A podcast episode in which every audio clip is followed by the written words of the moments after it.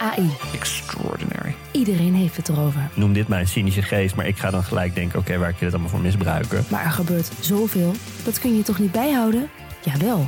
Want er is Poki, een podcast over kunstmatige intelligentie waarin ik praat met supernerd Alexander Klupping Je kijkt me nu aan een soort van hoezo misbruik. en techfilosoof Wietse Hagen Kunnen we dit normaliseren? Willen we dit normaliseren? over de wonderenwereld van AI. Do you like me? Status error. Luister, Poki. Ik ga nu ophangen. Bedankt.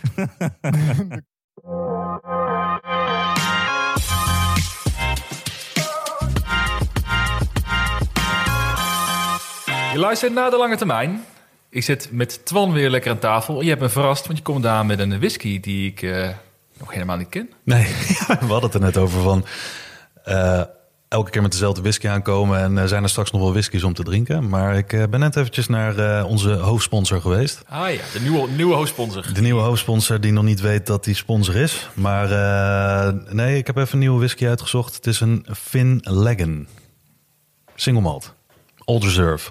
Heb je daar ook een mooi achtergrondverhaal bij gekregen? Of is het, eh, Eh, ja, de achtergrondverhaal was eh, alles tussen de 30 en de 50 euro. Wat heb je? dat, dat was het. Zei ze, pak deze bij. Nee, wat ik zei van, hoeveel whiskies zijn er? Eh, zitten we straks niet elke keer dezelfde whisky te drinken? Toen zei ze, nou, we hebben hier 60 of 70 whiskies staan. Ik zei, ja, maar in de categorie 30 tot 50 euro. Ah, er ook nog wel 30 staan. Dus eh, dat was een beetje de achtergrond. Ik zeg, welke, welke zou ik doen dan? Toen zei ze, ja, ja, kies maar. Dus het was echt een goede verkoper was het ook. Ja, gewoon. Ja, die, die wilde ook echt wel een mooi verhaal vertellen. We hebben alles wat je lekker vindt binnen je prijsklasse eh, gaan. Pinnen, pinnen gek. Nou, ik ben wel benieuwd dan. Ik heb, ik heb deze nog nooit gegooid gehad. Maar jij dus ook niet. Dus, Nee. eh, hm. Ja, altijd goed zoiets. Ja, Hij sma- Hij smaakt een beetje naar die van vorige week. Vind je niet? Van eh, die van Mark. Die, eh, die was ook wat vuurderiger. Ja die van Mark was, was wel wat sterker. Ja, hij was wel wat sterker. Ja, ik Deze ging eh, drie, wat, keer, eh, drie keer op mijn bakkes toen ik hier naar buiten liep. Nee, Ja, dat waren de knallers deze. nee hij is lekker. Ja, nou, goede keuze heb je hiervoor gemaakt. Zeker. Het is weer een teken van een goede aflevering als die mee gaan, eh, gaan starten. Ehm, maar we gaan er niet starten, want we moeten eerst natuurlijk... Even de disclaimer. Heb je hier eens nieuws bedacht deze keer? Moet ik er een jingletje onder zetten nog trouwens, of niet? Doe, doe, doe, doe, doe.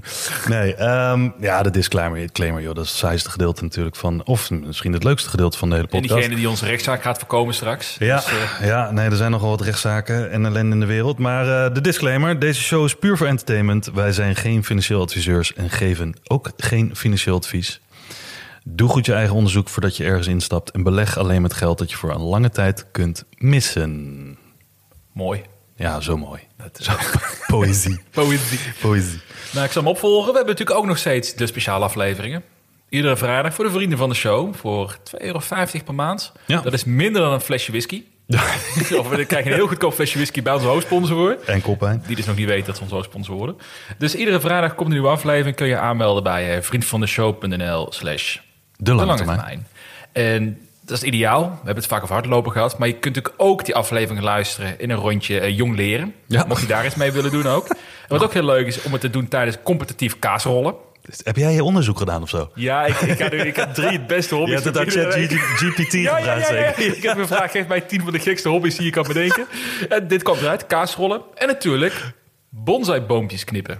Dat is een hele goede bij luisteren van die extra Ah, Vriend van de maar- Show afleveringen. Ja. Word je helemaal zin, word je zin wat wij te vertellen hebben. Ja. Moesa, helemaal moesa. Mooi. In een kwartier. Binnen een kwartier de tijd. Oké, hey, laten we beginnen. Eh, hoe was jouw eh, afgelopen week op de beurs? Eh, saai. Saai, alweer? De vorige keer was het ook Ja, saai. nee, er is de afgelopen twee weken echt weinig gebeurd. Is Dus het gewoon- in mijn portfolio. Is het gewoon dat je er weinig mee bezighoudt? Of gewoon dat er heel weinig bij jouw aandelen is? Nee joh, ik kijk nog steeds 40 keer per dag. Nee, maar uiteindelijk, ja, nee, weet je, die hele bewegingen die we natuurlijk aan het begin van het jaar hebben gehad.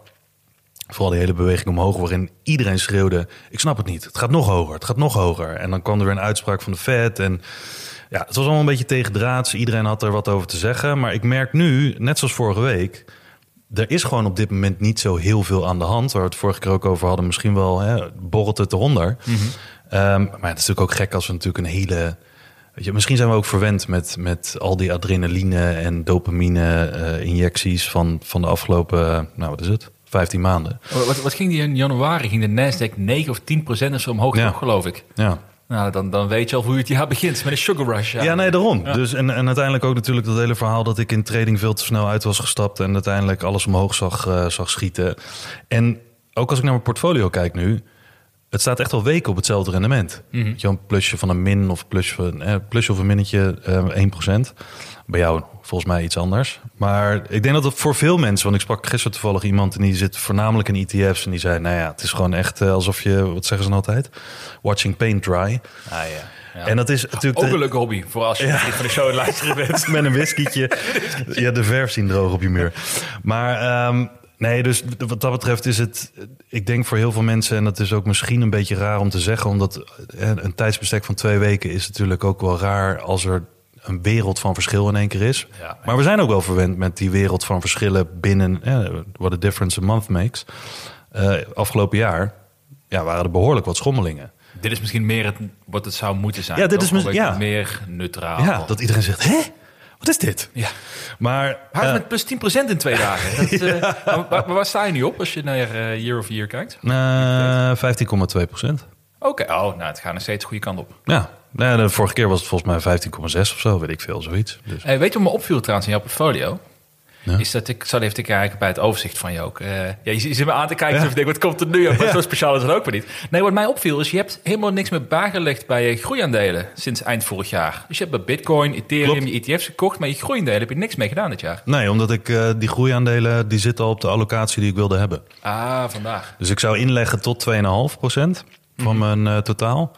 Voor al die groeiaandelen en ook voor die, die blockchain ETF. Ehm, en als het daarboven zou zijn, wat het dus nu is, eh, dan leg ik niet meer bij. Hoe dat was. Dus ik wilde gewoon een allocatie hebben tot 2,5%. En als het dan doorgroeit naar 5% op basis van koerswinst, dan zou ik gaan kijken of ik een beetje zou gaan afschalen. Eh, of als het doorknalt naar 10%, een van die posities eh, van, van het totaal van mijn portfolio. Maar bijleggen doe ik dan in, in principe alleen tot de target van wat ik in totaal wil hebben. Ja, vandaag. Maar heb je niet dan nog andere groeiaandelen op het oog? Nee, Helemaal niks op dit Nee. moment. Gewoon, je bent gewoon puur je ETF's en je bitcoin en je, goud. doe je iedere maand. Voor Ja. de rest is het even... eh, Ja, ja, de enige allocaties die ik nog niet op orde heb, dat is die, eh, of op orde heb, die nog niet een target hebben bereikt, ehm, is de India ETF. Mhm. Daar leg ik nog wel elke maand op in. Eh, goud. Maar dat spaar ik gewoon eigenlijk. Dat heeft niet echt een target, want dat gaat zo traag. Ja, ja. Dus dat is meer spaargeld, om het zo maar te zeggen. Of een andere vorm van spaargeld. Eh, de IWDA ETF doe ik ook elke maand. Mijn pensioenpot doe ik elke maand. Maar dat zijn heel, hele kleine eh, beetjes. Mhm. Weet je wel, zo'n positie opbouwen in blok of zo. Dat gaat met duizenden euro's. Eh, zo'n pensioenpot aanvullen gaat met een paar honderd euro per maand. Ja, Weet je wel, precies. 200 euro, 300 euro per maand, weet ik veel, zoiets. Dus uiteindelijk ehm, heb ik niks, nee, niks bijgelegd erin. Oké. Nee, afgelopen week. Nee, dat, dat, dat viel me op inderdaad. Ja. Ja. Dat, dat, eh, maar je hebt wel Oh, iets dat anders... gaat langzaam. Ja, dat gaat ook langzaam. Maar je hebt wel iets anders gekocht, Ja. eh, vertelde je. Ja, ik heb een, eh, een ETF, nee, een NFT gekocht. Oh shit. Het is zover. Je ja. in een hele technische wereld ben je Nou, beland. Eh, ja, ik, ik weet niet meer wanneer het was. Ik denk half jaar geleden of een jaar geleden had ik drie NFT's. Mhm. Ehm, die heb ik allemaal verkocht. Het was gewoon een beetje spielerij om te kijken hoe het werkte. Ook op basis van een aantal interviews had ik eh, wat NFT's gekocht. Nou ja, weet je, het was een paar tientjes per NFT. Gewoon om te kijken hoe het werkte. Heb ik ze uiteindelijk weer verkocht. Omdat ik dacht, ja, wat voor utility heeft dit? Dit, dit zou ik niet willen vasthouden. Ik zat een beetje in mijn fase van consolidatie. En ik wil, moet- alles moet weg waar ik me niet mee bezig wil houden. ja. Ehm, maar deze NFT eh, ben ik persoonlijk eh, heel enthousiast over. Omdat, ik weet niet of je Real, Vi- Real Vision kent. Ja, ja, ja, Ja. ja. Een paar keer over gehad. Onze Raoul Ja. Paul. Ja, heb je, ook een, heb je een abonnement erop of niet? Nee, nee, nee. Oh. nee. Nee, Ik ik heb niet van mensen die praten over beleggen. Oh joh, echt serieus. Ik, Wijsneus ik- allemaal. Ik luister alleen het liefst naar mezelf. je bent die ene beluisteraar die alles 100% afluistert Ja, iedere week. dat. Nee, maar die, eh, dat Real Vision, dat is een beetje de Netflix of Finance, hè, voor mensen die het niet kennen. Ik ben al jaren geabonneerd. In het begin betaalde ik daar 250 euro per jaar voor, nu 100 euro per jaar. En uiteindelijk ben ik ehm, nou, daar enthousiast over, omdat het me zoveel kennis heeft gebracht. Ehm, al die contents, interviewen mensen, grote hedge fund managers, eh, maar ook sinds een jaar in de hele crypto space zijn ze echt hele eh, series aan het maken met deep dives over Web3, NFT's, eh, identity, weet ik veel wat allemaal. Alles wat blockchain een beetje zou kunnen verhelpen. En dan hebben ze echt van die enorme nerds qua interviews. Waar, waar je af en toe van denkt, en ook AI bij wijze van spreken, al die deep dives. Daar leer ik zoveel van. En toen kwamen ze, ik denk twee weken geleden met de aankondiging dat ze een community of communities gaan bouwen rondom NFT's. Ehm, om wat zij doen, alles te verzamelen qua informatie. Ze hebben heel veel in hun netwerk zitten qua kennis. eh, heel veel mensen, heel veel toegang. En uiteindelijk willen ze een community maken van NFT-communities. Ze hebben nu ook allerlei artiesten. Dat? artiesten, kunstenaars, eh, die ook aangesloten zijn bij dat hele platform. Dus ze zijn dat helemaal aan het uitbouwen. En die NFT, die gaat heel veel voordelen hebben. Maar voor mij is het altijd belangrijk om te realiseren... wat als er helemaal niks mee gebeurt? Ja. Wat als het allemaal beloftes zijn? Dan moet zo'n NFT voor mij nog wel een functie hebben. En de basisfunctie is dat met die NFT... want ik heb er 400 euro voor betaald... Oké. Ja, best pittig nog wel. Best nog wel pittig, Ja, maar de basisfunctie ervan is... is dat ehm, met die NFT, zolang ik hem vasthoud... zijn die 100 euro per jaar abonnementskosten... zijn gewoon vergoed. Dus Ah, ik heb met die ja, 400 zo. euro eigenlijk vier jaar abonnementskosten gekocht. Mhm. Ehm, met daarbij alles wat ze gaan uitbouwen. Want ze gaan, hè, dat, volgens mij worden er 10.000 of 11.000 gemint. Ehm, dus de- de- uiteindelijk zullen er, er zullen er minder houders zijn dan dat. Want ze hebben er al een aantal geburnt. Maar is dat, is dat voor, eh, voor een vaste periode van vier jaar of zolang je die NFT in ownership hebt? Volgens mij is het zolang je die NFT hebt. Ze hadden het over vijf jaar volgens mij minimaal. Oké. Eh, dus uiteindelijk heb ik dat er al uit. Ik heb het ook al getest. Dus ze gaan het ook eh, beschikbaar maken dat je je login kan koppelen aan die NFT. Zolang je hem hebt, prima. Haal je hem uit je wallet die gekoppeld is. Dan ben je dus geen eigenaar meer van die NFT. Dus eigenlijk moet je het. En dan vervalt dus je abonnementsrechten. Moet je weer gaan betalen met euro's voor het abonnement. Eh, maar ook alle, alle benefits. Dus een beetje alsof Disney, eh, alsof Disney tegen je zegt: van hier heb je een NFT, die kan je kopen. Nu tijdens de Genesis, om het zo maar te zeggen, tijdens de eerste mint. Stel dat eh, Disney dat zegt voor 500 euro. Ehm, je kan de komende vijf jaar gratis, nou ja, gratis, daar heb je dan voor betaald, Disney Plus kijken. Plus, een van de voordelen is dat je één keer per jaar naar een park kan met je hele familie. Plus, in de toekomst gaan we nog dit uitbreiden. En als houder daarvan heb je daar recht op. Dus voor mij had het een soort basisfunctie. En ik vind het gewoon fijn, want het is zo'n wazige wereld. Dat hele Web3 en, en NFT's. Misschien ben ik er ook te oud voor, geen idee. Maar ik heb er wel interesse in. Eh, ze hebben ook een Discord-server. Waar je ook alleen toegang krijgt als je die NFT hebt. Ja. Ehm, dus die hele community, ja, ik ben nu al de afgelopen dagen ben ik er over aan het leren vanuit eh, dat hele, die hele setup. Ehm, super fascinerend.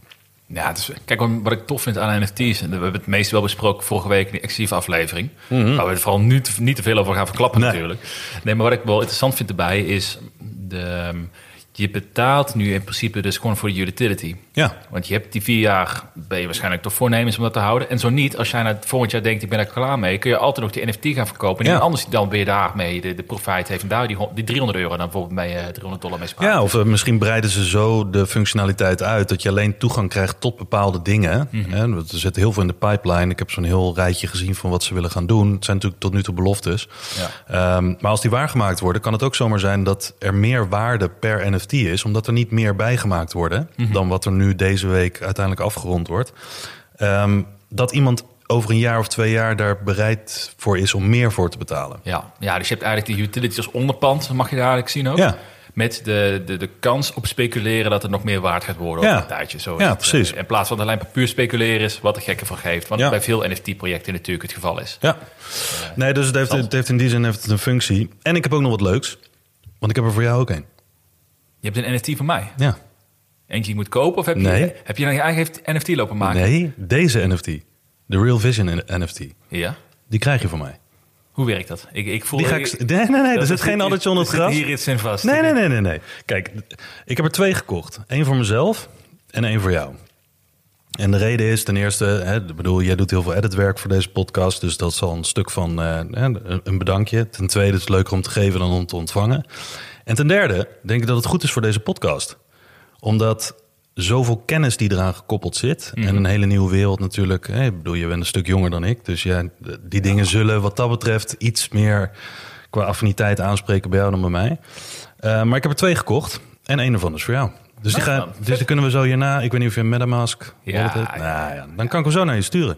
Kun je het gelijk bewijzen dat het werkt. Holy shit, we worden nog een keer helemaal slim, jongen, met dit hele joh. verhaal. Oh, vet man, dankjewel. Alsjeblieft. Ik cool. Dus Gaan we eh, even klappen dat jij stiekem de hoofdsponsor bent nu van, eh, van deze show? Of, eh ja, het komende jaar.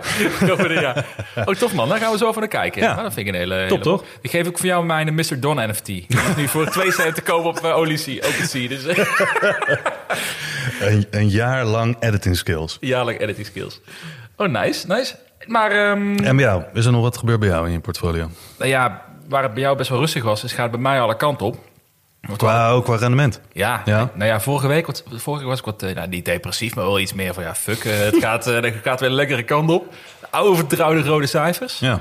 Eh, maar nu sta ik weer op plus 16% voor dit jaar. Serieus? Ja, binnen een week is het... Van min 5 naar plus 16. Ja, ja. Zo, dat gaat hard, man. Ja, dat, is- dat is het leuke en het minder leuke in het portfolio, is dat het alle kanten op kan gaan. Ik zag wel dat Desktop Metal bij jou een groot verschil heeft gemaakt, toch? Ja, die, heeft, eh, die is plus 16% gegaan de laatste week. 60? Ja, 60. En dat was mijn grootste positie van 30% van mijn portfolio Kanonnen. geloof ik. Die is 60% gestegen. Dat helpt wel. Zo. Dus ik moet sowieso, als je kijkt naar het hele portfolio, is alles is nu best wel gestegen. Mhm. Eh, Coinbase weet wel, eh, AST Space Mobile is de laatste dagen echt gigantisch. En zo PR eh, macht zijn ze begonnen. Dat gaat ook alle kanten op. Ja, ja. Ah, nee, Canoe nog niet. Ja. Dat is wel het mooie trouwens. Daar heb ik best wel vaak over gehad van moet die positie nog kleiner, moet die de top 2 positie zijn? Nou, goed nieuws. Het is nu niet meer een grote is- positie. wordt bijna niet meer een 2 positie. het is natuurlijk gaat het langzaam steeds meer. Dat is nu nog plekje 2, maar eh, Coinbase is echt maar een half procent minder nog maar geloof ik. Ja. Eh AST is nog maar een paar procent minder. Dus het zou me niet verbazen als wij elkaar volgende week spreken dat het gewoon op plekje 4 staat. ja, maar verwacht je niet dat Canoe... eh, wanneer hebben ze earnings? Ja, dat is ook, dat is ook een moeilijke vraag. Die is nog steeds niet aangekomen. Nee? Nee, nee, dus het begint een beetje... eh, Nou ja. Maar uiteindelijk eh, lost de markt eh, je, je probleem op. Want Ja. uiteindelijk is de positie straks nog 10%. precies. Dus ik- ja, 10% vind ik ook prima om te hebben. zeg Ja ik joh, dat is mijn max. Niks aan de hand. Nee, dus dat is wel lekker. En voor de rest eigenlijk niet heel veel nieuws. Ik ben gewoon een beetje mijn huidige positie aan het uitbreiden. Origin, Google, ik laatst gekocht heb. En ehm, iets meer crypto moet ik nog gaan opbouwen. Ja. Maar ja, ik ben gewoon wat te weinig mee bezig geweest. Dus eigenlijk wel prima, moet ik Ja. zeggen. Oké. En als je kijkt naar onze vrienden, of onze vrienden, de lange, de lange termijn liefhebbers, het portfolio, dat Nou. is ook nog steeds oké, toch? Ja, 10,5% volgens mij rendement. Ehm, vorige week hebben we natuurlijk die nieuwe positie Adyen eh, toegevoegd. Ook weer inleg gedaan van 100 euro in al die posities. Ehm, ja, dus 10,5% volgens mij. eh, ja, het heeft de hele tijd heeft het boven ons gestaan, om het zo maar te zeggen, qua rendement. Maar eh, het staat er nu iets onder. En, en ook posities zijn aan het wisselen in dat, eh, in dat portfolio. Want volgens mij stonden Tesla en Coinbase een hele tijd bovenaan. Nu staat Nvidia bovenaan, geloof ik. Oh ja. Dus, en eh, him en her? Of hims ja. en hers? ik, vind, ik kan dat niet uit mijn mond krijgen, dat hims en hers health. ik, weet, ik, ik weet ook nog steeds niet wat het nou precies is. Ik ook niet. Nee. We moeten straks even opzoeken. Nee, nee, maar- vorige keer. Uiteindelijk heeft iemand dat voorgesteld. En het, eh, nou ja, het was geen gek voorstel, want er staat nu volgens mij in de top 5. Maar volgens mij, maar dat weet ik dus niet zeker. Volgens mij is het ook een voormalig spec. Ja? Dacht ik. Alleen hij doet het zo goed dat ik me niet kan voorstellen dat het een voormalig spec is. zou de enige Dus, spec eh, zijn. Ja, daarom. Het goed doet. Dus dat eh, lijkt, me, lijkt me sterk. Dus, maar ja, oké, dus over het algemeen hebben we nog steeds een mooi kleurrijk jaar dan tot nu toe. Ja, we zitten boven de 10% eh, allemaal. Ja. Gaat lekker. En nu kom jij aan met een onderwerp waarbij meteen iedereen depressief gaat maken. Begreep ik. Is dat zo? Pas Oh ja. beleggen is de komende jaren Nee. doodgeld. Nou, trap Ja. er maar af zou ik zeggen. Ja, weet je, waar we het net ook voor de show over hadden, is dat eh, ik, ik sprak laatst iemand en die zei van, ehm, eh, ik, ik begin steeds meer tijd vrij te maken voor beleggen. Moet ik dan nog steeds hetzelfde doen? Of lijkt het je verstandig? hè, Ik geef geen advies, maar lijkt het je verstandig om nog steeds hetzelfde te doen als dat ik altijd deed? Namelijk een deel van mijn inkomen maandelijks inleggen, er verder niet naar kijken. Hij zegt, ik merk toch dat ik steeds geïnteresseerder raak, dat ik wil, eh, wat actiever wil worden met een deel van mijn portfolio. En toen haalde ik toevallig, en volgens mij kwam hij er zelf ook mee, met, met een onderzoek wat hij had gelezen op Twitter. Waarbij er verschillende grote namen hadden onderzocht van oké, wat als een periode waar we het ook al keer over hebben gehad. Wat als er een periode komt waarbij je maandelijks inlegt, maar gewoon jarenlang dat er niet zoveel met je rendement gebeurt. Omdat het gaat up en down, up en down. Maar hè, het resultaat is, er gebeurt er gewoon niet zoveel. Je staat plus 1 in de, hè, plus 1 of min 1 of weet ik veel wat. Ehm, dat kan, dat hebben we ook al een keer over gehad, dat dat een risico is als je verwachting is dat je, binnen de, dat je met beleggen binnen een aantal jaar gewoon grote resultaten gaat boeken. Het kan zijn dat je met zo'n markt die de hele tijd heen en weer beweegt, gewoon elke maand precies op het gemiddelde belegt. En dus ook een gemiddelde krijgt van niks. namelijk 0%. Ja, ja. En ik heb zelf ook gekeken naar dat testje wat ik doe tussen actiever handelen en hetzelfde bedrag beschikbaar heb gemaakt voor een DCA-strategie eh, in, Nasdaq, eh, in de Nasdaq ETF. En het blijkt dus in de afgelopen zeven maanden dat ik dat heb gedaan, dat dat DCA-portfolio staat op letterlijk 0% Ja. rendement. Ja, letterlijk. Terwijl dat actiever handelen staat nu op, denk ik, 7 of 8%. Zoiets.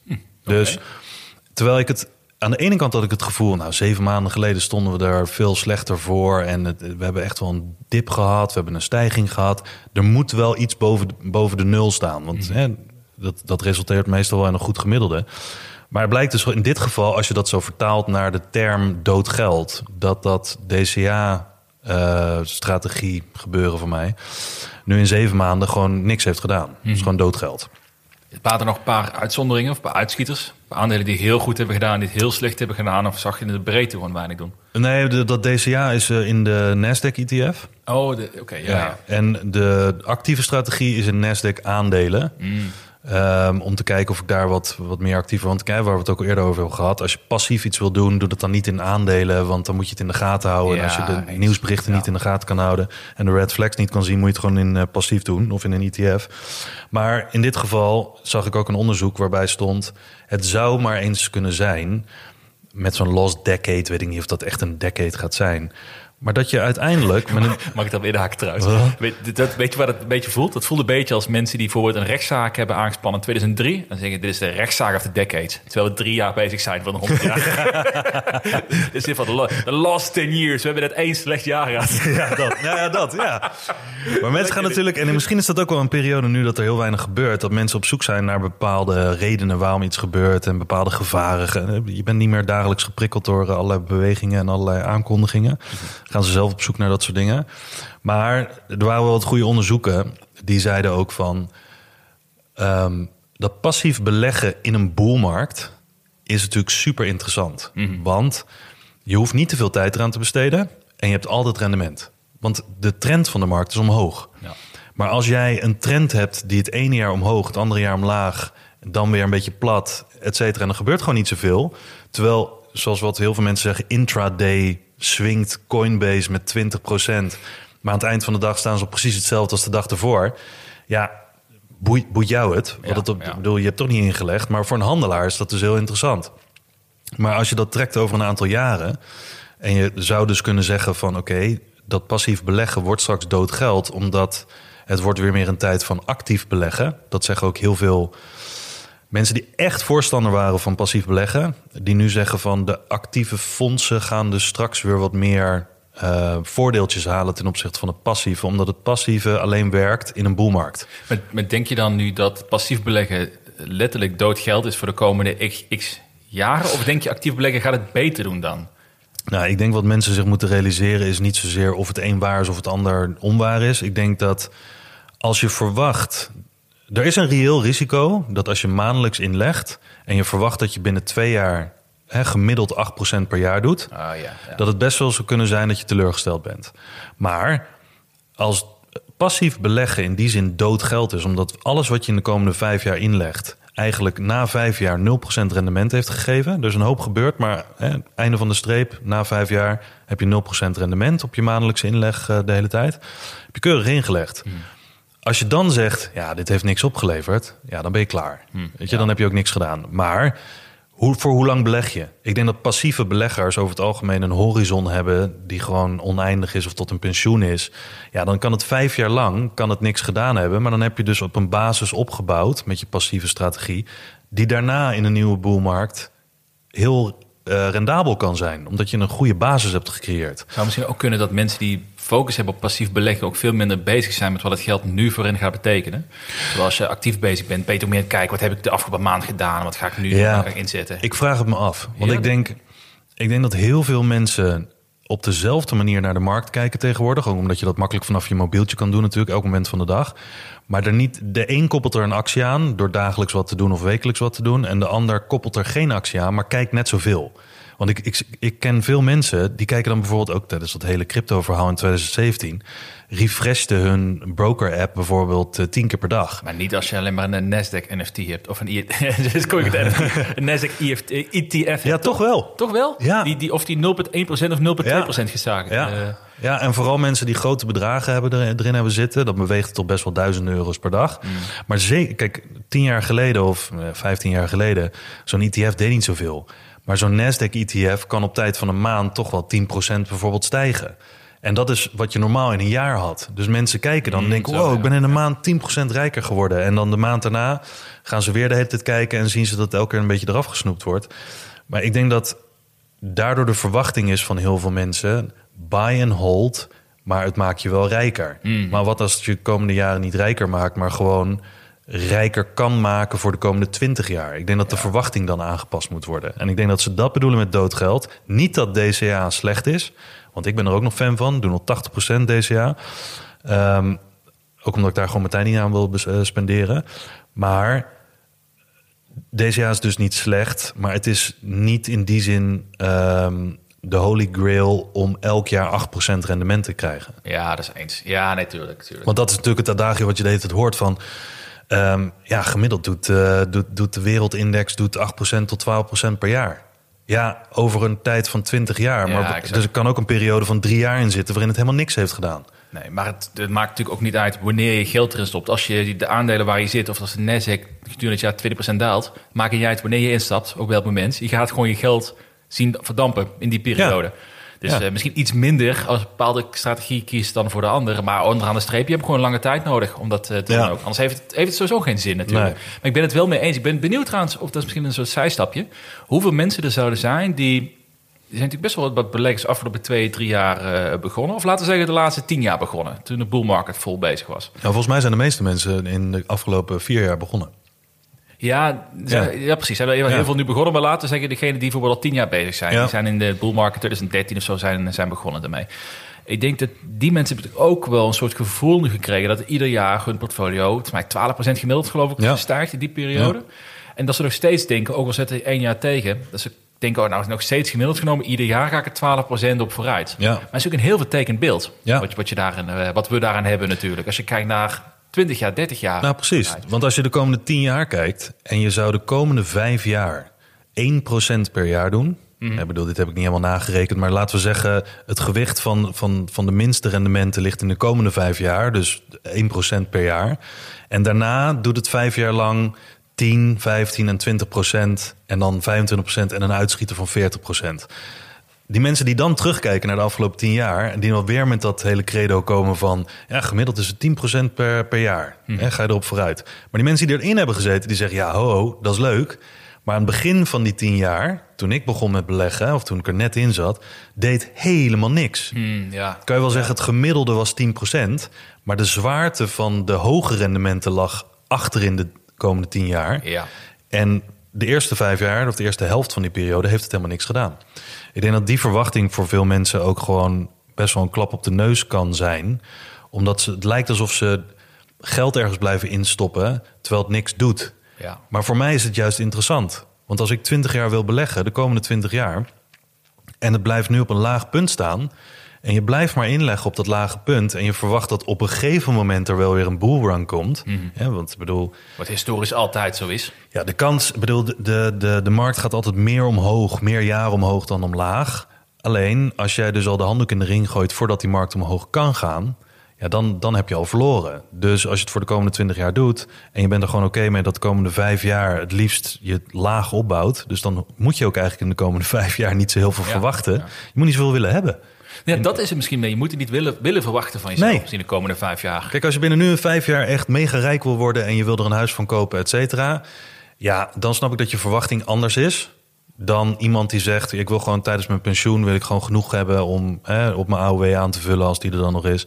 Ehm, dus ik wil gewoon nu zo goedkoop mogelijk opbouwen en zo lang mogelijk goedkoop mogelijk opbouwen. En het liefste heb ik dat de markt 20 jaar niks doet en in de laatste vijf jaar elke keer drie keer over de kop gaat.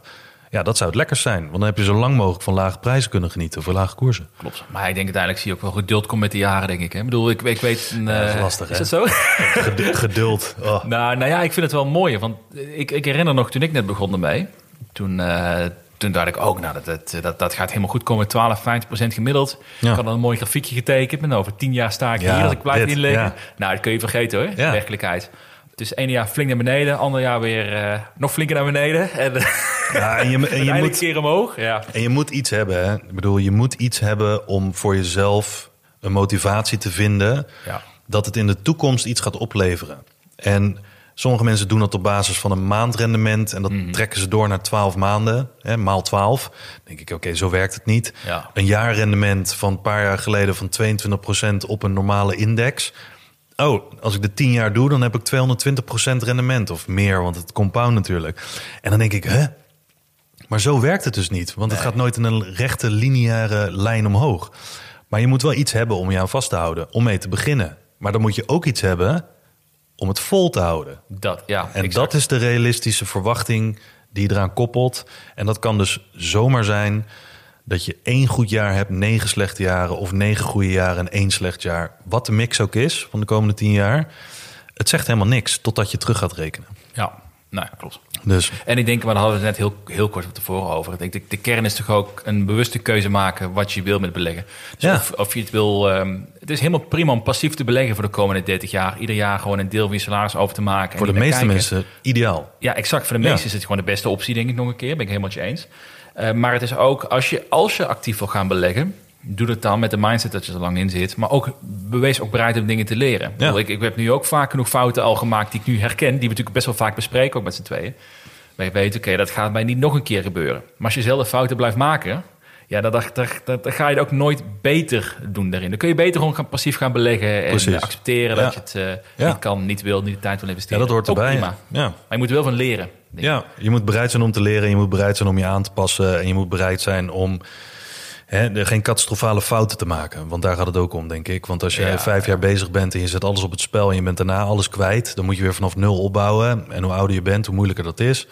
Dus ik geef daarom ook heel veel ETF-beleggers echt groot gelijk. Omdat, de verre, omdat verreweg de meerderheid... iedereen heeft toegang tot dezelfde informatie... en iedereen heeft toegang tot dezelfde apps. Maar verreweg de min, meerderheid heeft niet de affiniteit... niet de interesse en ook niet de persoonlijkheid... om Ja. daar wekelijks, dagelijks, maandelijks mee bezig te zijn... en ervan te willen leren Ja. en dus aan te passen. Ja, maar als je die tijd wel hebt, heb ik net ook tegen jou gezegd voor de show. Als je die tijd wel hebt en je hebt bijvoorbeeld, eh, weet ik veel, tien uur per week. Hè, je hebt, de- de- voor de rest geen verplichtingen. Je hebt tien uur per week. Mhm. Dan vind ik dat je jezelf tekort doet als je alleen maar een ETF-strategie met maandelijks inleggen volgt. Want je hebt de tijd om ook andere dingen te Je proberen. hebt, je hebt de potentie, de, de, le- de levensstijl om meer te kunnen doen. Ja, meer om meer- betekenen voor jezelf. Ja, en voor hetzelfde geld kom je straks in een fase waarin je dat niet meer kan. Dan heb je liever die ervaring en die kennis opgedaan in de tijd dat het wel kon. Eh, dan dat je ineens hals over kop eh, allerlei tijd moet gaan vrijmaken die je niet hebt. Eens, eens. Nou, ik, eh, ben ik helemaal met je eens. Ik, ik denk er wel eens vaak aan terug toen, ehm, omdat mijn eigen strategie niet heel succesvol was de eerste twee jaar. Uiteindelijk, toen ben ik overgestapt naar echt die groeifocus. Mhm. En op een gegeven moment had ik twee, maar twee aandelen, alleen maar Canoe en Desktop Metal, waar 100% van mijn geld in zat, naast crypto en zo dan. Dat zou niet, mij niet nog een keer gaan gebeuren waarschijnlijk, omdat ik erachter ben gekomen dat ze zeggen wel eens, ieder aandeel kan naar nul. Maar in je achterhoofd denk je, ja, niet mijn aandelen. Nee. Ik heb zo goed onderzoek gedaan. Nee. Maar dat risico zou ik niet nog een keer lopen. Want als ik het allemaal kwijtraak... Tenminste, nu kan ik het leiden. Hè? Maar Ja. inderdaad, wat je zegt, als je vijf jaar verder bent... Dat. Dat, dat, dat kost je tien jaar om dat weer in te halen straks. Ja. Dat is gewoon niet waard. Nee. Dus, eh, Maar dat zijn leuke lessen die je dan wel leert... als je wel actief ermee doet, maar wel ervan wilt, eh, wilt leren. En misschien leer je het ook alleen maar als je het actief doet. Hè? Want met passief Oh, beleggen... Eens. Heeft geen, passief heeft geen zin. Je, qua je kan leren. fouten maken, maar dat zijn meestal niet de fouten waar je echt heel veel van leert. Want je koopt gewoon een index, je koopt het gemiddelde, je Ja, welke, de markt. welke fouten kan je maken met passief beleggen? Dat je een jaartje niet inlegt omdat je vindt dat de koers te hoog of te laag staat. Dat Dat? Of het geld eruit halen, maar laten we eruit gaan dat je dat niet doet. Nou, je kan niet, nou dat, dat, dat soort fouten. Dus je kan Ja. het eh, in 2022 eruit gehaald hebben op de bodem van de markt. Mhm. Toen je 15% of 20% in de min stond. En vervolgens wacht je tot het weer eh, omhoog gaat. En je maakt de volgende cyclus weer precies dezelfde fout. Dan snoep je elke keer in een daling snoep je 20% van je rendement weg. Omdat je de verkeerde fout maakt. Ja, en dan zit je op Twitter en dan krijg je, krijg je reactie. Haha, sell high, buy low. Ja, oh, dat, nee, andersom. Sell high, buy low. Sell high, ja. Ja, lekker dit. Nee, maar ik ben het heel met je, met je eens. Ik denk dat het goed is om over, over na te denken ook. Ja. En ik ga nog steeds niet leren van mijn fout, want ik heb Canoe nog steeds niet verkocht. Dus Maar, dat- En we, en we maken ons hele leven fout. Als je daar alleen al oké mee bent, dan eh, heb je niks te verliezen. Toch? Is ook, is ook zo, is ook zo. We kregen wat eh, luistervragen Ja. binnengekregen. Best wel lange vraag ook. Zo, ja, maar wel, wel leuke vragen. We hebben vier gevarieerde vragen weer te pakken. Eh, zal ik hem aftrappen met, Ja, eh, met trap je aan. David? Eh, ik hoorde Jasper meerdere keren zeggen dat hij naar 10 posities gaat uitbreiden. Heeft hij hier een tijdlijn of deadline voor? Of kan het zijn dat hij eind 2023 nog altijd niet die 10 posities heeft? Ik vraag hem dat ik zelf graag breder wil, maar niet weet of niet wil, maar door te wachten, niet echt verder kom met het uitbouwen van een aantal posities. Nou, dus hij wil het zelf ook. Dus hij zit te wachten tot jij het doet. Ja, inderdaad. Als hij uitbouwt, dan mag ik het. Nou ja, ik vind het wel een goede, eh, goede vraag. Ik, kijk, je wilt niet geforceerd posities gaan kopen, denk ik. Nee. Dus als je zegt van ik ga, ik wil naar... Mijn ambitie is om naar 10 posities te gaan. Dan moet het geen garantie zijn dat je die 10 gaat halen. Want dan ga je shit kopen puur om het te kopen, Ja. denk ik. Hè? Ik ben zo benieuwd hoe jij er trouwens naar kijkt ook. Ehm, ik werk er wel naartoe, maar het moet wel, het moet meezitten qua waarderingen. Er moeten inter- interessante kansen voorbij komen. En het moet ook niet puur omdat ik 10 wil, dat ik dan niet ga investeren in aandelen waar ik misschien nu nog wat meer potentie in zie ook. Ja.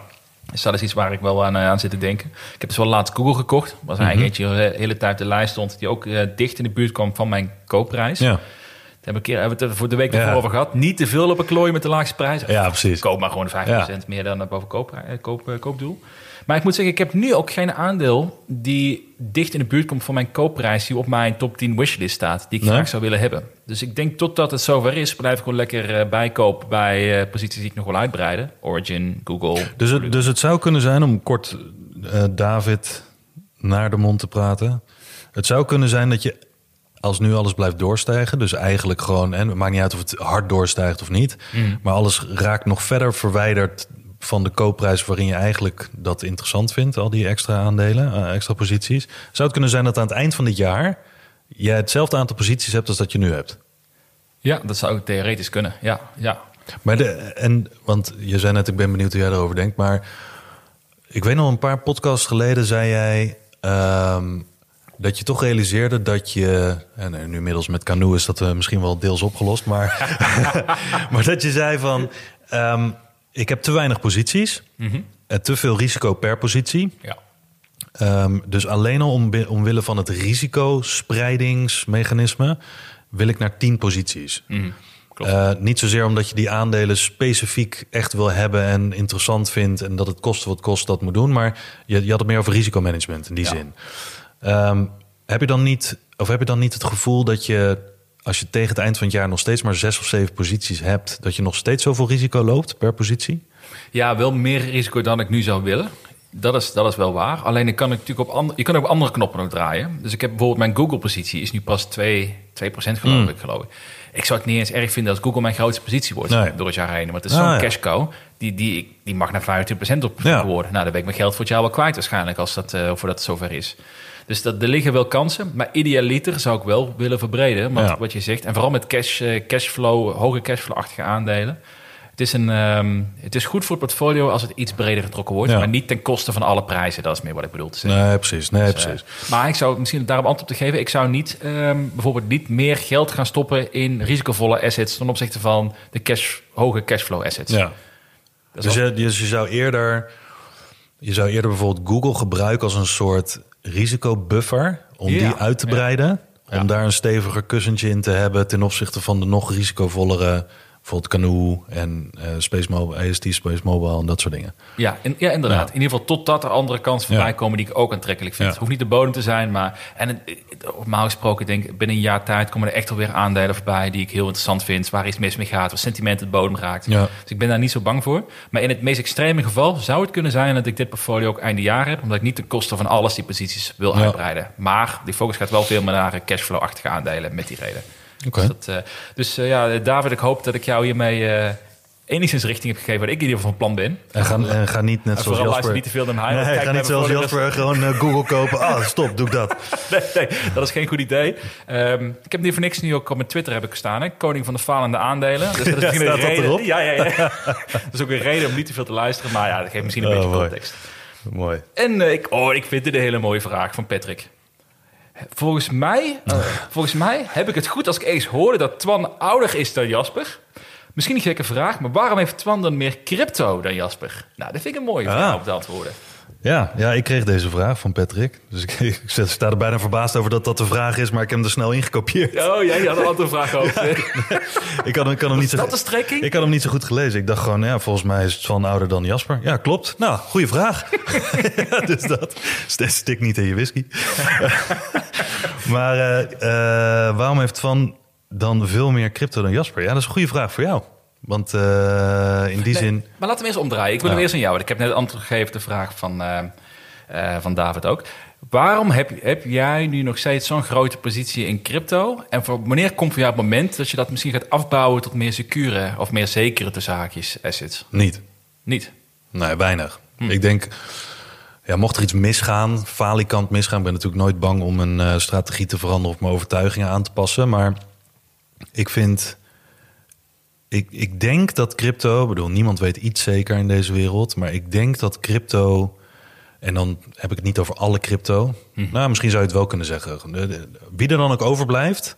dit hele wereldje gaat het overleven. En- crypto als technologie. als technologie, ja, blockchain, Ja, ja, ja. maar ook, ook alle talent die erbij komt kijken. Mensen die echt hele nieuwe skills hebben ontwikkeld dankzij deze industrie.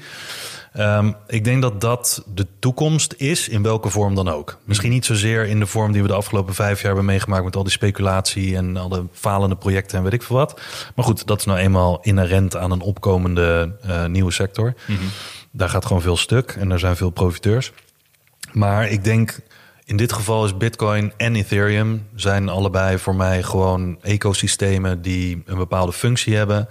En in die zin denk ik dat het een goede offset is. Dus om af te zetten tegen ehm, de aandelenmarkt. Het zijn geen bedrijven, maar het zijn gewoon ecosystemen voor mij. Ethereum bijvoorbeeld, net zoals die NFT bijvoorbeeld. Ja, die draait op Ethereum. Nou ja, oké, prima dat er, dat er dan nu ineens zo'n mediabedrijf daar gebruik van maakt om een gated toegang te geven eh, via, via de technologie die daarop verder ontwikkeld is. Ehm, het enige, ik denk dat dat dus voor mij, tenzij er echt iets falikant misgaat, altijd in mijn portfolio zou zitten. Zou het dan in dezelfde weging zijn? Ja, misschien wel meer. Meer? Nou, misschien wel meer. Omdat mocht er een hoop in deze wereld in de toekomst technologischer qua ontwikkelingen worden en die hele cryptowereld gaat zich wat volwassener eh, ontwikkelen. Eh, en dan is het niet alleen maar meer tokens die je links, links en rechts tegen mekaars oren aangooit, maar gewoon het, het gaat dan ook misschien een, een deel als technologie overnemen van de legacy systems. Weet je wel, waar we het laatst ook een keer over hadden. Of misschien, eh, mijn vader kwam hier zelfs mee, die 86. Die zei, zouden NFT's dan ook niet zoiets kunnen zijn als dat je dat later aandelen kan zien? Weet je wel, dat aandelen verhandeld kunnen worden als NFT's bijvoorbeeld. En dan niet een NFT zoals we het de vorige keer over hadden, dat het niet alleen maar kunst is, maar gewoon een ownership proven, eh, cryptografisch versleuteld Volledig transparant. aandeeltje. Waar Ja. de beurs ook wel wat eh, hulp bij kan Nou, gebruiken. dat denk ik. dus. Ja, dus dat, ja. dan kan je niet meer eh, naked shorten bijvoorbeeld. Want dan weet je, ja, er zijn maar zoveel. Dus niemand kan ermee sjoemelen. Iedereen kan het verifiëren. Mhm. Dus ik weet, misschien kunnen we dat nog nu nog niet zien. Of kan ik dat nog nu nog niet zien. Maar misschien dat straks, weet ik veel, over tien jaar is 50% van mijn portfolio in crypto. Maar ziet crypto er niet meer uit als crypto. Ja, precies. Dus meer als de technologie zich doorontwikkelt, Ja. dan, dan, dan zie je het ook niet meer als een risicovolle asset, een speculatievere asset die nu misschien gezien wordt. Nee, er zullen vast nog wel, en er zal een heel staartje nog steeds zijn en heel speculatieve dingen. hè. Ik denk dat dat altijd zal blijven bestaan, omdat hè, mensen zijn mensen, dus die Ja. hebben dat ook nodig. Ehm, maar ik denk dat er heel veel zaken gewoon verder uitgekristalliseerd zullen zijn. En dan is het duidelijker dat, weet ik veel, misschien dat Blok op een gegeven moment zegt van eh, we gaan ons hele netwerk, platform, weet ik veel wat, niet meer als bedrijf, maar als een soort DAO doen of als een, eh, weet ik veel, open source project eh, voor, voor de mensheid. Eh, die, die ene AI-gast van, eh, wat is het nou? Singular, nee, Singularity AI? Nee, weet ik veel. Er is, er is één zo'n bedrijf, een hele slimme jongen, die, die wil dus AI... eh, ook waar ChatGPT op eh, gebaseerd is, ehm, eh, wil die open source gaan maken en wil die dus aan de wereld geven, om het zo maar te zeggen. Dus ook arme landen en dergelijke, zodat iedereen een level playing field heeft. Ja, als jij daar een financieel incentive in hebt om daar net zoals bijvoorbeeld in Bitcoin en Ethereum toch in te investeren om het zo vooruit te helpen, eh, dat zou ook iets kunnen zijn wat in mijn portfolio straks zit. Ja, ja dat is Ja, waar. als, ja. Dat, als dat de mogelijkheid heeft. Nu is het nog allemaal best wel gated. Dus je hebt of crypto wat je tussen wallets kan verhandelen. Of je hebt euro's in een bank Die kan ik naar jou sturen, maar dat is nog steeds van bank naar bank. Dat Ja. kan ik niet zomaar naar een wallet van jou sturen. Kan straks misschien ook. En aandelen, waar we het laatst ook over hebben gehad... als je van Bucks naar de Giro wil overstappen... moet je eerst alles verkopen, naar je bank zetten... weer naar de Giro overmaken en daar weer aandelen kopen. Dat kan je niet één op één gewoon van wallet naar wallet te doen. Dus misschien is dat in de toekomst gewoon wat natuurlijker. Ja, dus het is meer van als de technologie meegaat, Ja. dan ben je bereid om meer te investeren. Ja. Dus niet, ja, oké, maar dan wordt het ook een volwassenere technologie Ja. natuurlijk. Net alsof je 50% straks in, in Google hebt zitten. bij Ja, precies. Nou, dat. Ja, ja, exact. Nou, ik dacht toen ik een vraag las, eh, vraag las van Patrick, dat ik...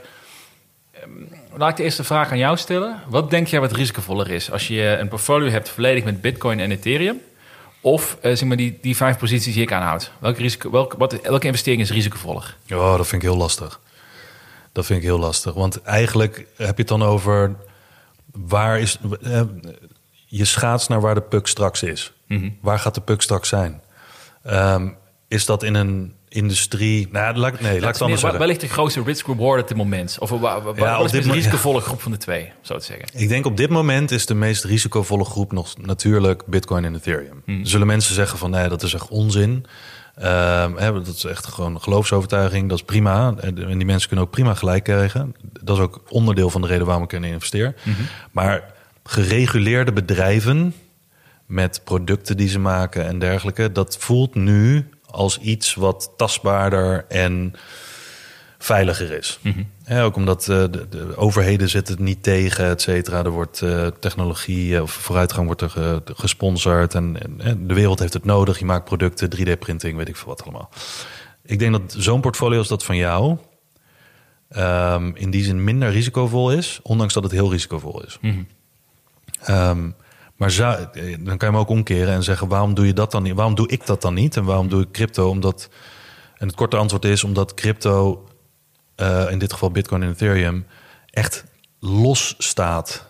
Het is een andere asset class. Het is een opkomende asset class. Dus ik wilde niet nog meer van hetzelfde. Ik wilde niet nog meer aandelen. Ik wilde niet nog meer beursgenoteerde bedrijven. Eh, omdat ik al zoveel in investeer. Dus dit is gewoon meer een 20% allocatie in de twee voor mij meest, nou misschien is het zelfs het meest veilige of beste begrijpen.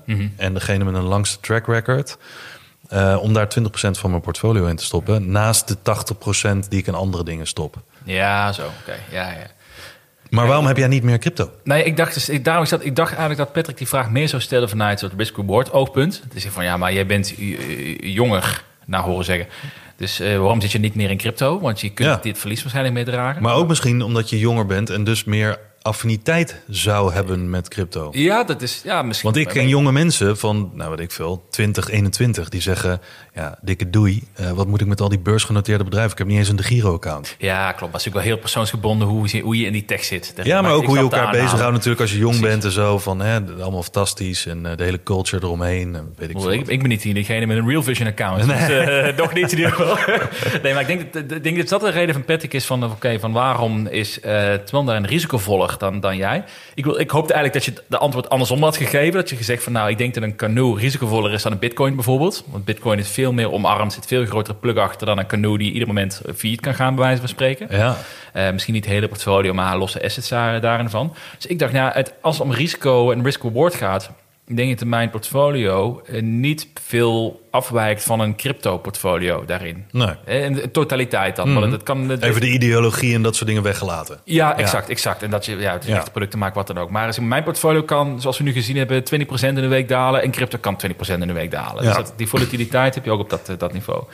Dus, dus vandaar dat ik ehm, de reden, dus de concrete antwoord is waarom ik nog niet zo'n grote positie heb, is dat ik heb toen, toen ik net begon, had ik iets van 40% van mijn geld in, eh, in crypto zitten. Oh ja? Ik had een eh, 10%, dat, dat groeide zo hard de eerste beginjaren dat ik uiteindelijk iets van vijf keer over de kop eh, ging het. En toen eh, moest ik iedere dag drie keer per dag kijken met hoe staat het ermee, heb ik ook geld verloren of niet. Dat Ja. ik zelfs nachts toen ik wakker werd, even kijken wat hij doet. Ja. Ja, toen heb, ik, toen heb ik alles verkocht, toen was ik er klaar mee. Dat was, het was een te groot aandeel in het portfolio. Sindsdien heel lang niks gehad. Nu een hele kleine positie weer. En nu moet ik dat wel weer gaan opbouwen. Alleen wat, wat jij hebt, jij zit heel erg ook in eh, Bitcoin en Ethereum, waar je heel hard in gelooft. Ja. Eh, kan ik achter, achter staan achter die keuzes. Maar mijn enige focus nu is op eh, Polygon. Hmm. Wat ook weer een risicovol project natuurlijk is. En op dit moment denk ik van als ik dan moet kiezen tussen een risicovolle asset als een aandeel, maar producten gemaakt worden die ik helemaal kan analyseren, die ik kan begrijpen, Ja. ten opzichte van iets wat ik Ja, denk te begrijpen, maar waarschijnlijk nog steeds niet echt. ja fair enough. Ja. kies ik toch voor die aandelen moment. Ja. Totdat uiteindelijk, zeg maar, stel nu dat aandelen blijven doorgroeien, wat dan ook, en ik heb geld over tussen haakjes, dan ga ik waarschijnlijk mijn crypto meer opbouwen.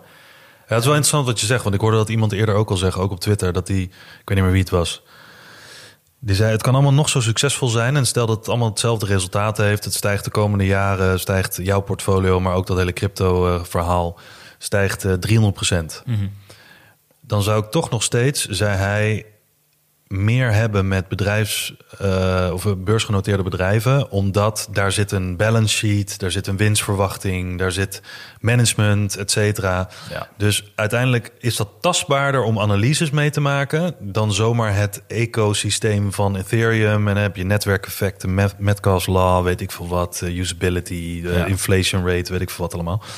Ehm, dat is allemaal wat fuzzier in die zin dan ja, bedrijfsbalansen doorkijken. Ja, dat, dat inderdaad. Dus, en ik denk dat dat de grootste uitdaging daarin is. Als je, als je een goed alternatief hebt met een, goede risk-reward assets naast crypto, Ja. die je helemaal kan analyseren, die je begrijpt, waar je ook, je kunt gewoon KPI stellen per, per kwartaal wat ze moeten halen, die Ja. bedrijven, om te vertrouwen te houden. Daar zit mijn edge, zo te zeggen, veel meer dan een technologieplatform waar ik hoop dat de prijs omhoog gaat. Ja. Want onderaan de streep, ik, ik probeer er meer mee bezig te zijn, maar nog steeds, als je mij naast iemand zet van Polygon, heb ik geen idee wat hij zegt. Nee. En dat, en, dat is, en dat is een beetje. En als je mij vraagt over een uur lang met mij gaat praten over Bitcoin, iemand die er echt vol in zit, dan, dan heb ik denk ik nog steeds van. eh, niet mijn, niet mijn Ja. wereld. Ja. En dat maakt het soms een beetje ingewikkeld. Daar kan ik je alles over vertellen waarom het slecht gaat. nee, maar- en daarom is het zo interessant dat iedereen natuurlijk... Ik bedoel, het is allemaal high risk, high reward in die zin als je dit vergelijkt. Ik bedoel, ik denk niet dat... Ik denk dat bitcoin in die zin veiliger is dan een canoe. Ja, om het zo ja, maar precies, te zeggen. precies, ja, ja. Maar het hele mandje van jouw aandelen versus een mandje crypto aandelen... denk ik dat jouw mandje dan hè, beter te doorgronden is. Je hebt iets tastbaarders om analyses op te maken en dergelijke. Dat snap ik wel. Ehm, maar ik denk dat voor heel veel mensen, ook iemand die het laatst sprak, die zei ook van, ja, ik heb gewoon 80% in bitcoin zitten en 20% in een, eh, in een ETF. En toen zei ik, waarom dan zoveel in bitcoin? En dat was een heel, ja, hoe zeg je dat? Dat was gewoon een geloofsovertuiging. Ja, Dat ja. was gewoon letterlijk het hele riedeltje wat iedereen herhaalt. Weet je wel, hard money, de- weet je, kan nooit meer bijgemaakt worden, et cetera. Ja, en dan die wilde ook niet horen wat de gevaren Mhm. konden zijn. En het kan best het meest succesvolle ding worden ooit. Dat kan. Maar als je de gevaren niet wil horen, dan vind ik het risicovol om dat zo te doen. Nee, en dat vind ik het gevaar bij crypto. Je komt vaak in een soort echo chamber terecht. Dat heb je aandelen ook. Alleen bij aandelen heb je wel meteen ieder kwartaal of ieder jaar heb je 50 A4'tjes waar je Ja, kan dat. zien of je gelijk hebt of niet. En dat Ja, is wel dat. iets eh, Ja. voor kritisch, kritisch denkvermogen soms wel heel lekker om, Ja. eh, om te hebben. Ja. Dus, eh, dus, Alright. alright. Hey, we hebben nog een. ehm, ik had een leuke vraag hadden binnengekregen van Beurspraten. Wilde ik met jou nog even over hebben.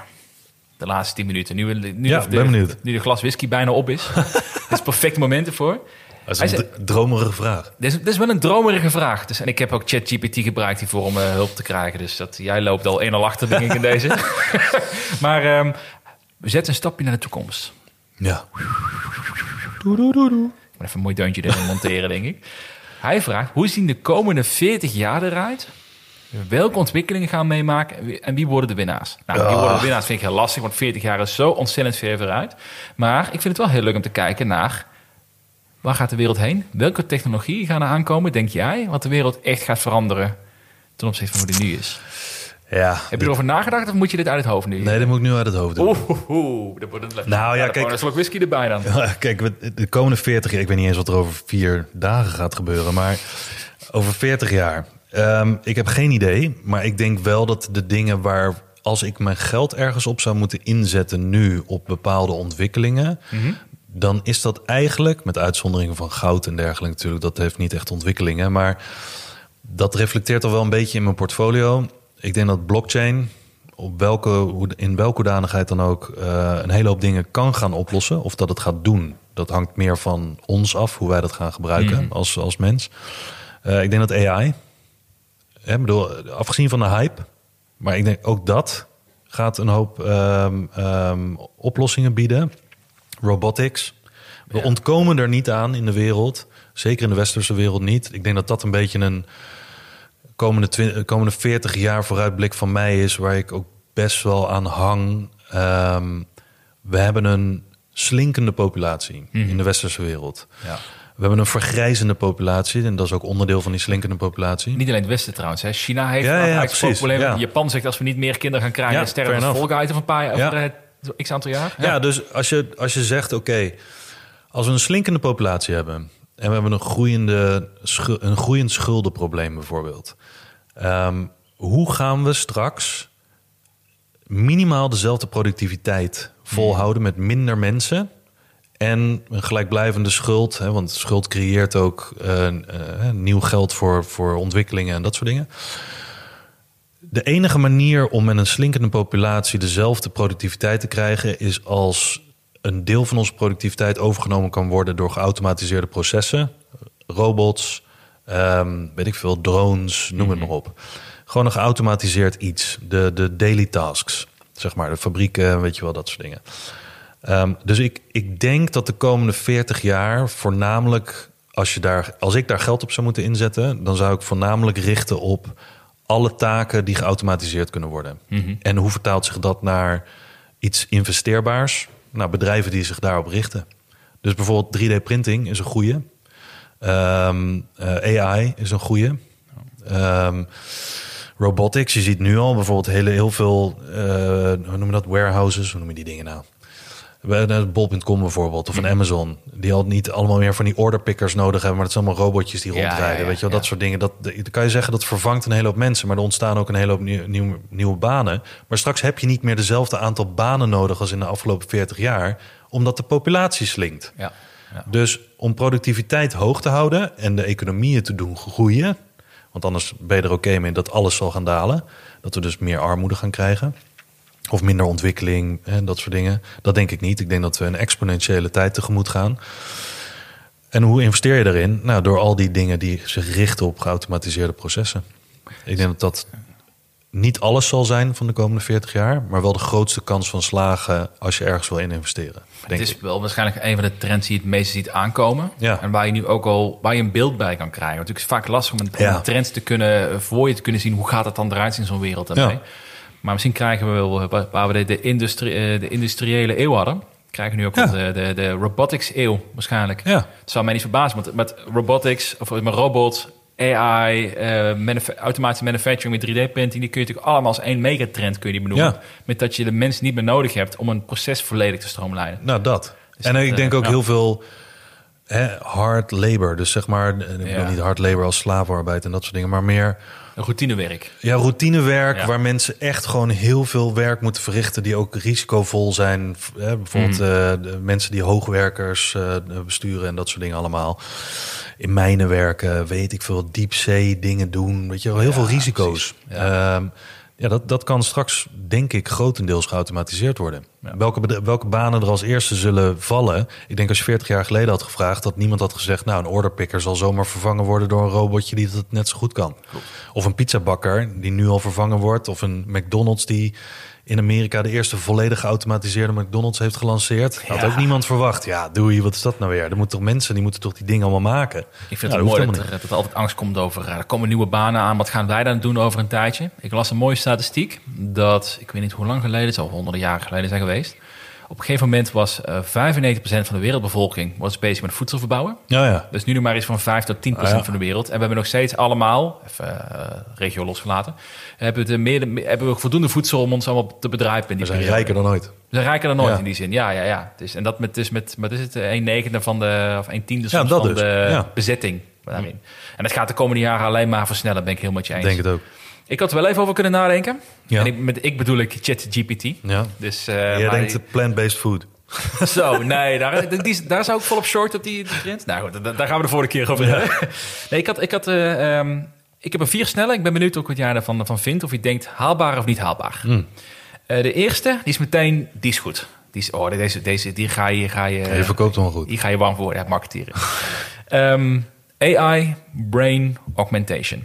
Oké, luister, luister, luister. Kennis is macht, hè? Mhm. zeggen ze altijd. Iedereen kent dat verhaal. Maar als iedereen kennis kan benutten, als hij het uiteindelijk nodig heeft, als iedereen die kennis heeft, alle talen spreekt, alles weet hoe processen werken, dan is kennis geen macht meer, dan is kennis gemeengoed. Ja. Het wordt steeds belangrijker, Ja. meer wat je met die kennis doet, maar iedereen kan het leren. Ja. En laten we eerlijk zijn, als jij een, een, een- boek leest over eh, de Franse taal, je bent er drie jaar mee bezig, dan weet je net zo goed Frans als ik drie jaar Ja. tijd. En ook al duurt het misschien voor ons verschillend langer wanneer we het moeten leren, maar we Ja. leren het wel uiteindelijk. Dus als kennis gemeengoed wordt, stel dat wij nou dat er een, eh, waar een Neuralink er dan mee bezig is, dat wij straks kennis kunnen importeren, kunnen koppelen aan ons brein. Ja. Klinkt nu misschien onvoorstelbaar, maar laten we eerlijk zijn toegang hebt. dat je alle kennis hebt. Ja. En ik ik zit er namelijk aan te denken van, de computer zoals hij nu is, was toen ook ondenkbaar 20 jaar geleden. Nou, is het dan zo ondenkbaar dat we over 40 jaar iets kunnen uploaden tot ons brein? Of daar een Zeker, koppeling zeker in niet hebben? ondenkbaar, nee. Ik denk het ook niet. En dat betekent dat we, je ziet het natuurlijk al, van waar wij op onze basisschool hebben wij eh, aardrijkskunde moeten leren. Nou, als je nu in Limburg Ja, woont, het maakt, je hoeft je echt niet te leren waar Zwolle ligt, want je komt er wel met je Google Maps bijvoorbeeld. Ja. Of hoofdrekenen, we hebben wel een calculator in onze broekzak. Dus dat, dat, die kennis wordt, wordt gemeengoed. Alle kennis wordt gemeengoed. We noemen dat nu dan algemene kennis. Voelen we ons lekker dat we nog iets meer weten dan de rest. Maar het kind van 11 kan hetzelfde weten als ons als we het willen. Dus ik denk dat dat er gaat komen. Dat dus eh, kennis wordt gemeengoed. Dankzij een, een tool die aan onze brains gekoppeld Mhm. kunnen, kunnen worden. Maar dat betekent wel dat eh, uitvoerende skills, empathie, echt menselijke trekjes veel belangrijker gaan worden. Ja. Maar ik denk dat dat de komende 40 jaar echt gaat komen. Ik denk dat, ik denk dat dat niet heel moeilijk voor te stellen is, omdat de sprong die we hebben gemaakt van vroeger dat mensen niet konden lezen en alleen de monniken bijvoorbeeld Mm. eh, toegang hadden tot de informatie omdat zij de enige waren die konden lezen en schrijven en dus ook de enige waren die boeken hadden, tot aan de printing press, dat uiteindelijk veel meer mensen toegang hadden tot informatie. Toen moest je het uit de bibliotheek halen, de kranten en dergelijke. En toen ineens, hè, want dat hebben we nu eigenlijk al, En een soort implantaat, maar het zit nog niet in ons. eh, dat is onze telefoon. We hebben nog één stapje ertussen tot het in ons brein komt. Inderdaad, ja. Dus eigenlijk zijn die sprongen al best wel natuurlijk. En, en ik denk dat de sprong exponentieel groter wordt. Want niemand had twintig jaar geleden verwacht dat je op elk moment van de dag kon opzoeken wanneer, eh, weet ik veel, eh, de Franse revolutie was. Ja, Niet, het is- eh, ik bedoel, Dus, moet je dat, dus ik denk dat dit heel goed voor te stellen is inderdaad. Dus ik, ik denk daar dat dat heel veel verschil kan maken. En stel je even voor, hè, even één praktisch voorbeeld. Dat iedereen ter wereld alle talen spreekt. Of dat er één centrale taal is die iedereen spreekt. Ja. Dan voor iedereen van de wereld een soort native taal kan praten. ja. Wat dat gaat doen met communicatie, met acceptatie, dat soort zaken. Dus dat, dat is voor mij een hele grote. Mhm. Ehm, een hele simpele is eh, duurzame energiebronnen. Gaan we niet meer onderuit komen. Nee. Dat gaat gewoon naar zo'n-energie, waterenergie, waterstof, eh, nucleaire energie. Dat is, eh, En misschien dingen die we nu nog niet eens kunnen voorstellen. zou ook nog inderdaad, eh, inderdaad wel kunnen. Maar daar gaat het natuurlijk naartoe. Ja. Derde is zelfrijdende taxis. Ja, Dat de wereld echt gaat veranderen. ja de, de running gag bij ons thuis is ook dat mijn dochter, die is nu 2,5, dat ik vaak zeg van ja, die hoeft de rijbewijs niet meer halen, Nee. denk ik. Hoor. Ik, ik denk oprecht niet meer. Nee. Denk je wel? Dat is een Nee, rijbewijs nee, dat halen? denk ik zeker niet. Ik denk het ook niet. Nee. Binnen 16 jaar zijn die er wel, denk Ja. ik. Maar moet je je voorstellen wat dat gaat doen met hoe de stad eruit ziet. Hoe, Ja. hoe de vervoer eruit ziet. Locatie van werk en wonen. eh, ownership van een auto. Hoe, nou ja, Ja. ik denk dat dat de, de hele wereld gaat, eh, gaat veranderen. Maar ook qua file rijden. Er zijn geen files meer. Want die, die auto's sturen jou over de route waar gecalculeerd is... waar zoveel auto's Ja. rijden. Dus er is geen opstopping. Nou, Zoals je dat nu met Tesla's hebt, dat ze kunnen berekenen hoe lang mensen staan te laden. En dat ze uiteindelijk dus berekenen van, er zijn nog vijf andere mensen die willen daar laden, maar die zijn er nog niet. Dus ik ga je nu rerouten naar iets. Exact. Dus Maar- ja, Maar stel je voor dat je daar 100.000 auto's hebt die van Rotterdam naar Breda willen allemaal op dezelfde moment. Ja. En je hebt één centraal orgaan die dat gaat bepalen, de AI die gaat bepalen hoe het moet. Dan zeggen ze nou 10% gaat over route A, 30% over route B Ja. en de rest 6% over route C. En dan, dan lopen er één stuk door.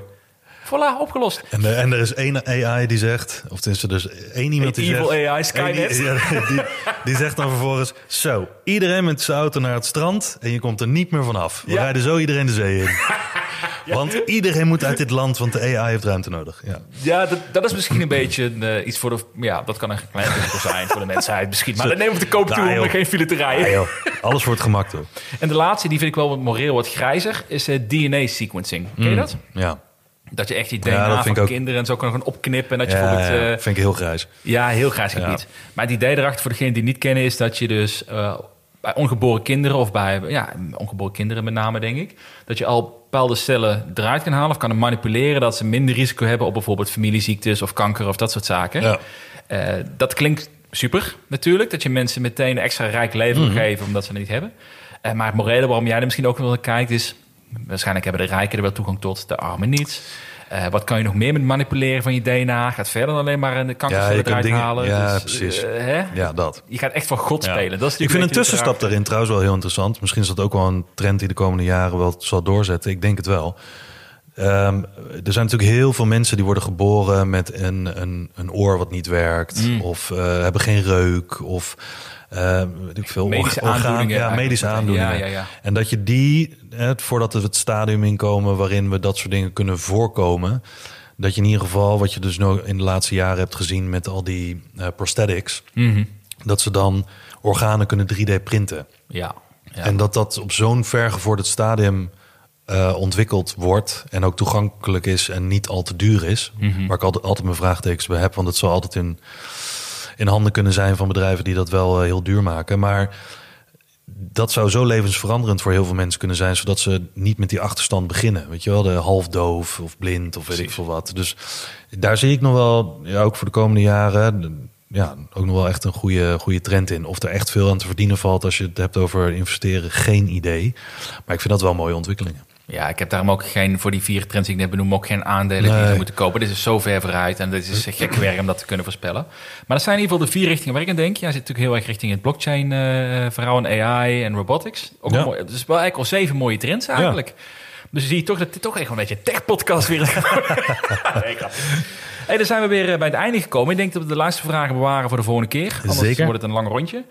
Ehm, vind je dit een toffe podcast? Help ons met een leuke score via Spotify of via Apple Podcast. We zijn nog steeds heel trots op de score die we hebben. En eh, nou ja, we, zijn, eh, we gaan er lekker mee door. Zeker. En, en dan kunnen jullie alleen maar zeggen, we pakken een whiskietje. Maar bedankt voor het luisteren. En tot volgende week. Tot de volgende week of de volgende keer. Tot volgende week.